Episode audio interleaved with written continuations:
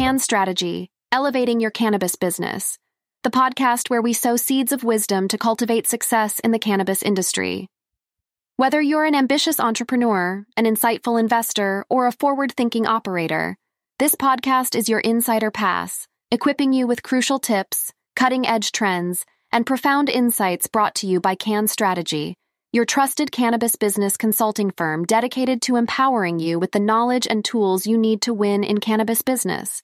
So fasten your seatbelts and prepare for a deep dive into the heart of the cannabis business world. Remember, in this ever-evolving industry, staying ahead is not just about keeping up with trends, it's about defining them. Enjoy this episode and make sure to subscribe and share. Hi, and welcome to Cann Strategy, Elevating Your Cannabis Business Venture, the go-to podcast for cannabis entrepreneurs looking to level up their business game. Today, we're tapping into one of the most complex and intriguing aspects of the cannabis industry, banking. Yes, you heard that right. The world of finance meets the world of cannabis. On the surface, it may sound dry, but it's an area full of intrigue, challenges, and innovative solutions. It's also a critical part of ensuring the growth and stability of the cannabis sector. Whether you're an entrepreneur looking to start your own cannabis business, an investor trying to understand the risks and opportunities in this rapidly evolving sector, or simply a curious observer, this episode is for you. We'll unravel the complexities of cannabis banking, discussing the obstacles faced by cannabis businesses in securing traditional banking services due to the federal classification of cannabis. We'll also highlight some of the creative solutions businesses have adopted and the potential changes on the horizon. Despite the growing acceptance of cannabis at the state level, it's still classified as a Schedule I controlled substance under federal law. This is the same category as heroin, L S D, and ecstasy, indicating that these substances have a high potential for abuse and no accepted medical use. What does this have to do with banking, you ask? Banks in the United States are regulated by federal law. This means they have to comply with federal rules and regulations, one of which is the Bank Secrecy Act. This act requires banks to report any transactions involving more than ten thousand dollars in cash and any suspicious activities that might signal money laundering, tax evasion, or other criminal activities. Given the federal stance on cannabis, banks can view transactions with cannabis businesses as suspicious and flag them as potential money laundering. To better understand this, consider how banks work. They're required by law to monitor their customers' transactions for suspicious activity. And if they notice something that could be potentially illegal, they must report it to the authorities. In essence, a bank dealing with a cannabis business could be perceived as indirectly facilitating an illegal activity, despite the fact that this activity is entirely legal within certain state borders. This discord between state and federal law puts banks in a very precarious position. The risks associated with servicing cannabis businesses are high. Not just hefty fines, but more severe consequences such as loss of charter, meaning the bank would have to cease operations. Even criminal liability could be on the table for the bank and its executives. Now, let's imagine you're a bank weighing the potential risks and rewards. On one hand, you have a burgeoning industry with enormous financial potential. On the other, you face significant legal and operational risks. When it comes to the banking industry, a sector known for its aversion to risk, it's not hard to see why many financial institutions have steered clear of the cannabis space. They simply decide that the potential legal and financial fallout isn't worth the rewards. This creates a massive hurdle for cannabis businesses. Without access to traditional banking services, they are forced to operate mainly in cash, from accepting only cash payments from customers to paying suppliers and even taxes in cash. The industry has adopted some creative solutions in response to this predicament. First, let's talk about credit unions and local banks. Unlike multinational banks, these smaller institutions are usually state-regulated, making them more inclined to work with cannabis businesses, especially considering the potential economic benefits for local communities. Now, it's not a perfect solution by any means. These institutions often charge higher fees due to the extra risk and workload associated with cannabis banking. And not all states have these types of banks or credit unions that are willing or able to serve the cannabis industry. Another approach is the use of cashless A T Ms. These work in such a way that customers at a cannabis dispensary will use the terminal to withdraw funds that go directly to the dispensary, and a corresponding voucher is then given to the customer. This method provides a workaround to the cash problem, but it doesn't solve all issues related to record keeping and safety. This approach has been widely accepted and successful in dispensaries until a recent threat to the practice in July twenty twenty-three, when MasterCard instructed U S financial institutions to stop allowing purchases of cannabis on its debit cards, followed by a slew of cease and desist letters to cannabis dispensaries. It's yet to be seen if this move will cause other companies to take similar action. Lastly, legislative efforts are underway to bridge the gap between state and federal laws. The Safe Banking Act, for example, aims to prohibit federal banking regulators from punishing banks for providing services to cannabis-related businesses in states where it's legal. The Safe Banking Act has passed the House seven times with strong bipartisan support, but unfortunately has yet to pass in the Senate.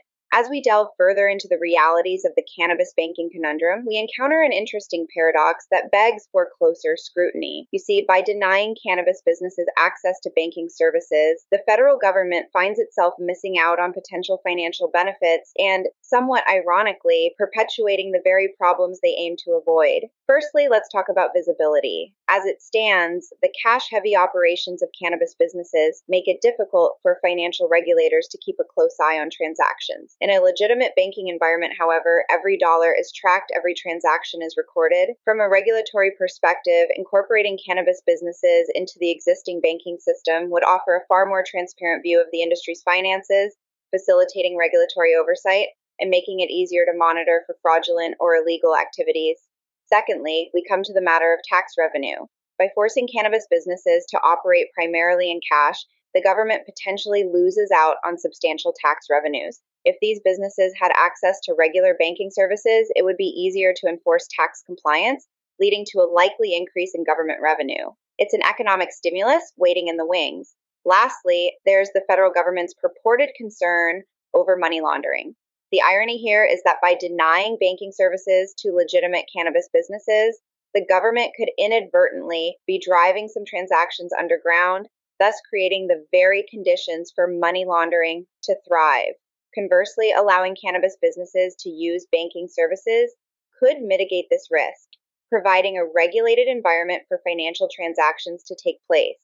One might argue that it's in the government's own interest to reconsider its position on the matter of cannabis banking. But until they do so, we continue to navigate the world of doing business with oodles of cash. For potential investors, this banking issue needs careful consideration. Can you, as an investor, deal with the risks and headaches associated with a predominantly cash-based business? How comfortable are you with the lack of financial transparency that can come with cash operations? The cannabis industry is not for the faint of heart, but for those who can navigate these waters, the potential rewards could be significant. To wrap up, the issues faced by cannabis businesses regarding banking and financial services are multi-layered, steeped in regulatory complexities and legal contradictions. While these challenges may seem daunting, they're part and parcel of a rapidly evolving industry that teeters on the edge of federal legality and state entrepreneurial spirit. With any seismic shift in societal norms, such as the legal acceptance and commercialization of cannabis, growing pains are inevitable. Yet these hurdles also serve as a testament to the industry's resilience and potential. This narrative is far from over, with legislative changes on the horizon and an industry tirelessly advocating for financial reform. The hope for a more accessible and secure banking environment for cannabis remains alive and strong. Thank you for joining us on this exploration of cannabis banking. We hope it's offered you a clearer understanding of the financial challenges and opportunities in this space. If you found this episode valuable, be sure to subscribe to our podcast, Cann Strategy, Elevate Your Cannabis Business Venture, and leave us a five-star review. If you're a leader in cannabis business, whether a small startup or a booming enterprise, and you're looking to navigate these waters effectively, don't hesitate to reach out to Cann Strategy, the go-to cannabis business consulting firm for all your cannabis business licensing, launch, and operational development needs. Until next time, keep growing, keep learning, and here's to making the cannabis industry the best it can be.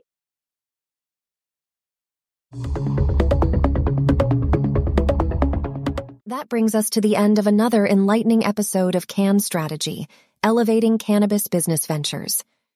We hope you've enjoyed our deep dive into the ever-evolving world of cannabis business and gleaned valuable insights that can help propel your venture to the next level. Remember, Whether you're an aspiring entrepreneur with a burning idea, an investor seeking lucrative opportunities in the cannabis space, or an established business aiming to scale up, we're all navigating this dynamic industry together. Sharing knowledge and experiences isn't just beneficial, it's pivotal to our collective success in this vibrant sector. As always, this episode is brought to you by Cann Strategy, your reliable partner in cannabis business development. With over eight years of experience in the cannabis industry across the United States, Cann Strategy offers unparalleled consulting services ranging from license applications, business startup, and development strategy to operational guidance about overlooked adjustments that can take your cannabis business to the next level of performance. If you found today's episode valuable, consider leaving us a review, share it with a fellow cannabis entrepreneur or investor, and hit the subscribe button to stay ahead of the curve with the latest trends and insider tips in the cannabis industry. Until next time, this is Cann Strategy, elevating your cannabis business ventures, where knowledge isn't just power, it's your ticket to unrivaled growth and success in the cannabis industry. Stay savvy and keep growing.